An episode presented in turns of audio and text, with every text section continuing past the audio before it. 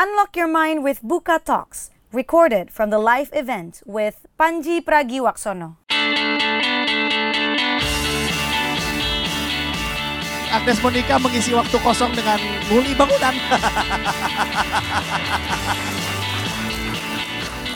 Let's join the talk. Selamat malam anak-anak muda.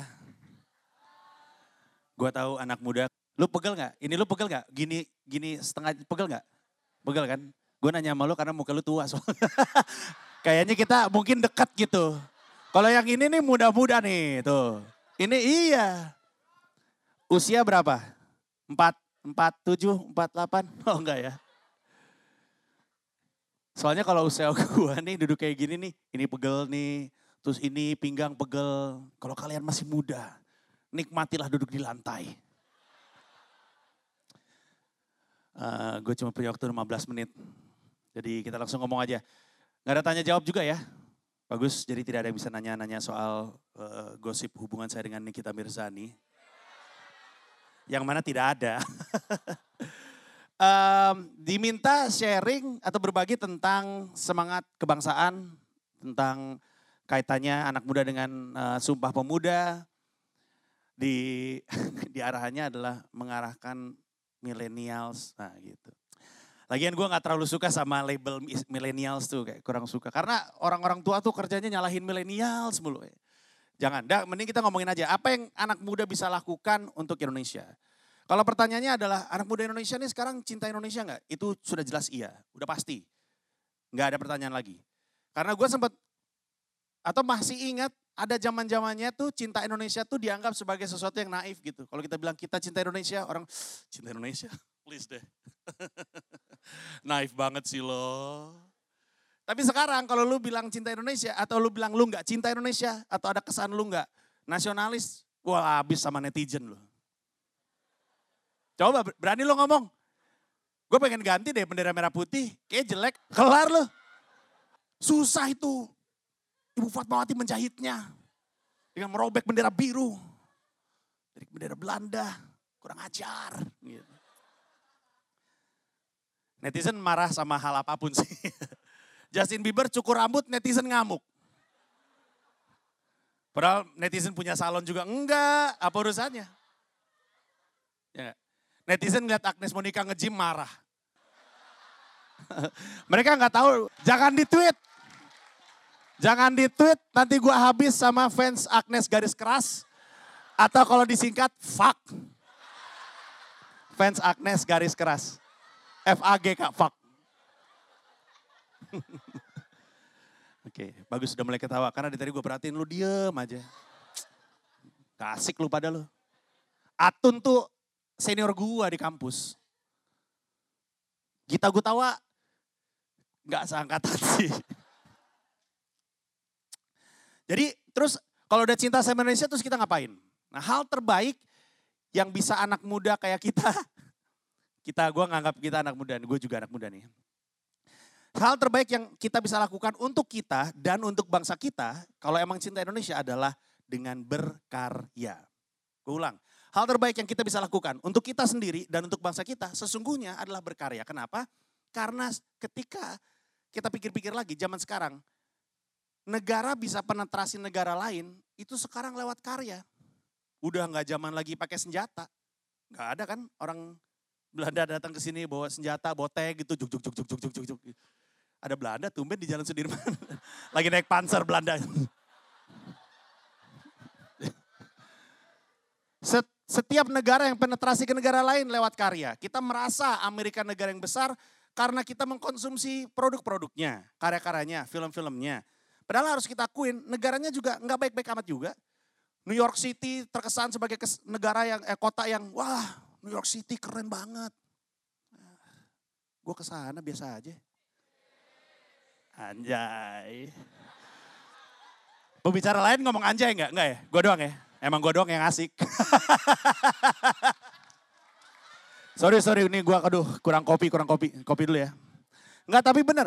Orang kalau nanya sama gue, New York City kayak apa sih? Jawaban gue persis adalah semua hal buruk yang lu bisa bayangkan ada di sebuah kota, ada di New York City. Macet ada, banjir ada, air ada menggenang, kejahatan tinggi, Sexual harassment banyak. Polisi di mana-mana. Bahkan maksudnya mencekam gitu. Polisi di mana-mana tuh mencekam. Kalau lu lagi jalan-jalan banyak banget polisi, bakal ada apa ya? Kan lu kan. Bener gak? Bener gak gue?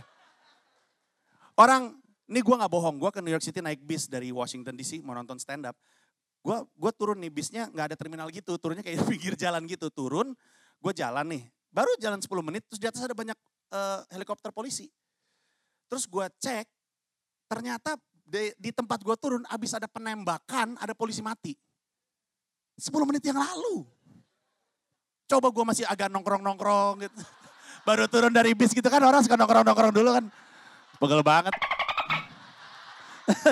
Coba gue masih kayak gitu, mati gue. Nggak ada di sini gue. Mungkin Agnes yang kesini, gantiin gue.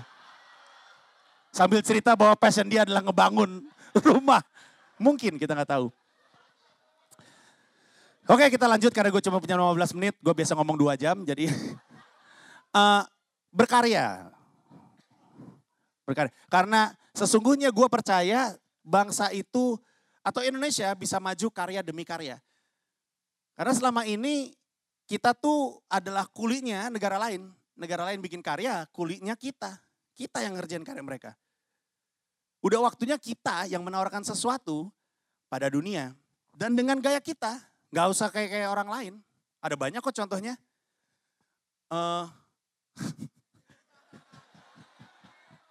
Gue mau nyontek tapi gak ada yang bisa dicontek balik lagi. Kita bisa sebut banyak, gue mencontoh Jogja Hip Hop Foundation. Adalah grup rap pertama Indonesia yang tur Amerika pakai bahasa Jawa. Bener gue gak bohong. Lagunya yang paling terkenal adalah Jogja, Jogja tetap istimewa. Istimewa negerinya, istimewa orangnya. Yo! Sadis. Kesannya gue. Terus lo Jogja, Jogja gitu. siapa tahu. Waktu gue tur stand up, kan gue world tour ya, world tour. Ke 24 kota di 5 benua. Dan ini bukan gue ada gig di luar negeri, enggak. Ini gue rencanain, gue bikin tour, disusun, direncanain, dikonsepin, dicari sponsornya, sponsor utama supaya bisa jalan. 24 kota 5 benua, termasuk benua Afrika. Dan gue pakai bahasa Indonesia, kemudian orang bilang ya elah kalau kayak gitu mah, kalau pakai bahasa Indonesia mah bukan tur dunia. Kalau mau tur dunia harus pakai bahasa Inggris dong.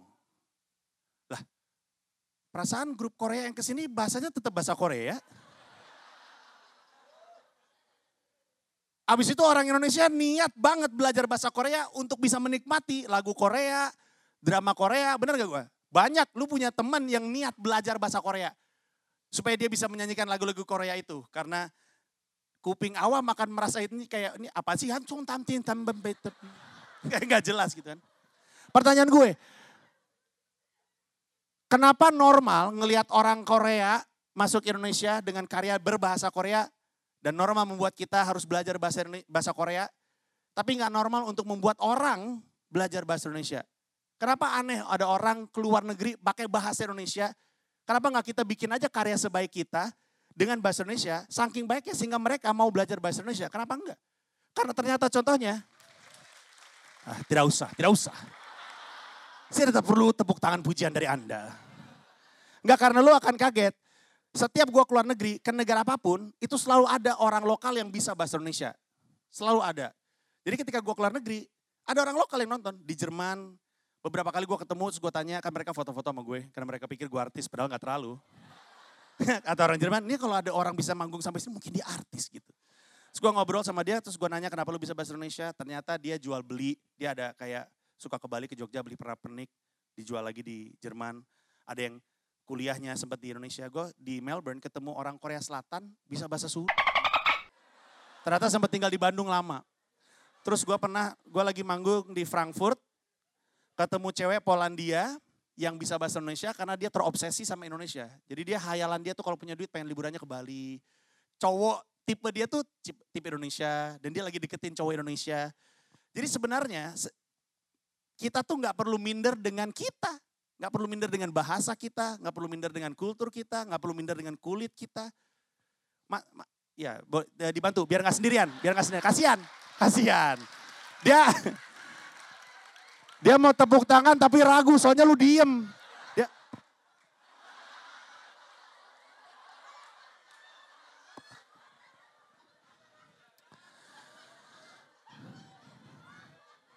Nah tapi kan pertanyaannya, kalau gue mau berkarya syaratnya apa? 3 hal. Kalau mau berkarya untuk Indonesia, pertama lo harus tahu rencananya lo apa. Rencana itu adalah bahasa Indonesianya passion. Mau berkarya boleh, tapi berkarya tentang apa? Harus tahu passionnya, harus tahu rencananya apa. Apa satu hal yang lo begitu suka untuk lakukan sehingga lo mau. Karena kalau lo berkarya cuma ngeliat peluang bisnisnya, percaya sama gue ketika kita berkarya akan susah. Ada ngedropnya, ada gagalnya. Kecintaan lo terhadap apa yang lo kerjain yang akan membuat lo bertahan, satu. Kedua, supaya bisa berkarya dan bisa mendunia, lu harus cerdas dan cerdik. Gak bisa cerdas aja, gak bisa cerdik aja. Cerdas aja itu sesuatu yang kita dapat dari sekolahan, tapi cerdik adalah ilmu jalanan. Kenapa itu penting? Karena seperti yang kita tahu, teori tidak sesuai dengan praktek. Betul? Suka bingung gak kenapa ada banyak orang keluar negeri untuk kuliah.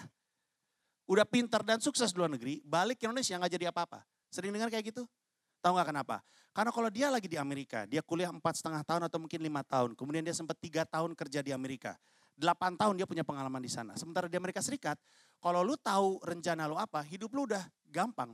Lu tahu lu mau kemana, jalanin aja jalannya. Terus aja, kalau lu persisten dan lu kuat, nyampe sana. Indonesia gak kayak gitu. Indonesia negara yang sistemnya belum jelas, infrastrukturnya belum jelas, kulturnya belum benar. Sehingga kalau lu dari titik ini, lu tahu mau ke sana, lurus doang aja gak cukup. Lu mesti tahu jalan tikusnya. Lu mesti tahu portal ditutup jam berapa. Lu mesti tahu di mana ada polisi suka ngumpet. Bener gak gue? Itu realitanya kita kan. Itu realitanya kita. Itu kenyataan. Nyebrang jalan deh. Teorinya nyebrang jalan di mana? Di jembatan penyeberangan atau di zebra cross? Coba. Lu kalau berharap ada zebra cross atau jembatan penyeberangan, gak nyebrang-nyebrang lu di Indonesia. Gue pengen nyebrang tapi gak ada zebra cross ya kan. Sehingga lu nyebrang sembarangan, akhirnya lu harus punya skill, kecerdikan dalam nyebrang jalan. Lu harus tahu hand sign-nya, kalau menyeberang harus ada hand sign-nya. Yang paling umum hand sign-nya adalah begini. Telapak mengarah keluar, jangan ke arah ke dalam, bahaya soalnya. Malah mati. Maju lah, mati. Ada lagi hand sign yang lain, jempol. Ini hand sign yang juga disarankan karena ini kesannya mengapresiasi pengendara mobil. Keren loh, mantap, mantap. Thank you, thank you, thank you. Penyeberang jalan juga ada beberapa jenis. Penyeberang jalan yang baik adalah yang buru-buru karena dia tahu dia memakan waktu pengendara mobil. Penyeberang jalan yang brengsek adalah udah dikasih nyebrang, jalannya pelan. Suka ngetuh kayak gitu gak? Kita gak bisa cepet apa? Suka gitu gak? Mungkin dia jalan pelan ketika nyebrang karena di kepalanya tuh lagi ada lagu boy band gitu. Dia lagi berasa Westlife. Baby, I know the story. I've seen the picture. It's written all over your face. Can't believe that I'm... Terus nyolong-nyolong ke kamera. Can't believe that I'm a fool again.